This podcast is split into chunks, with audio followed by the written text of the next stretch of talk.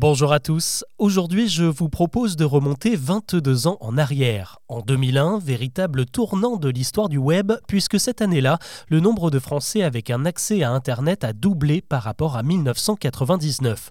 C'est aussi la fin de l'ère des vieux modems bruyants, avec l'arrivée massive de l'ADSL, et beaucoup d'adolescents en profitent pour passer du temps sur le net. C'est l'époque de Caramel et des discussions qui commençaient toutes par ASV pour Age Sexville, et c'est aussi les débuts de MS Messenger.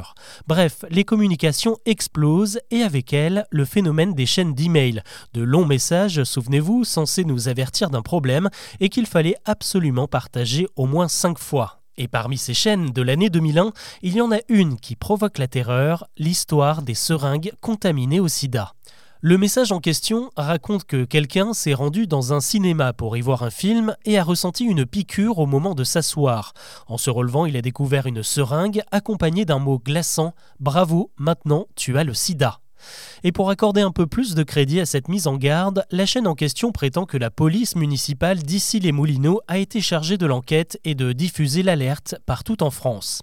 La rumeur gonfle alors très vite, la chaîne est partagée en masse et se répand dans tous les collèges et lycées de France, aussi par le bouche à oreille.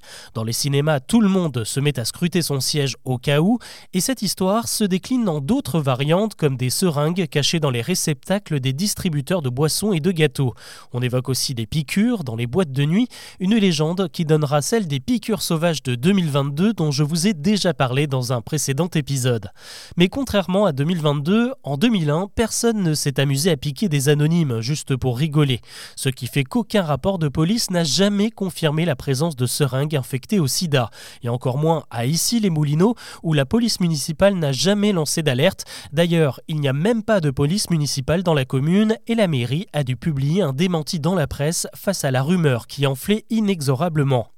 Et pour débunker un peu plus cette sombre histoire, sachez qu'il est impossible de contaminer quelqu'un de cette manière, car à l'air libre, le VIH ne résiste que quelques secondes.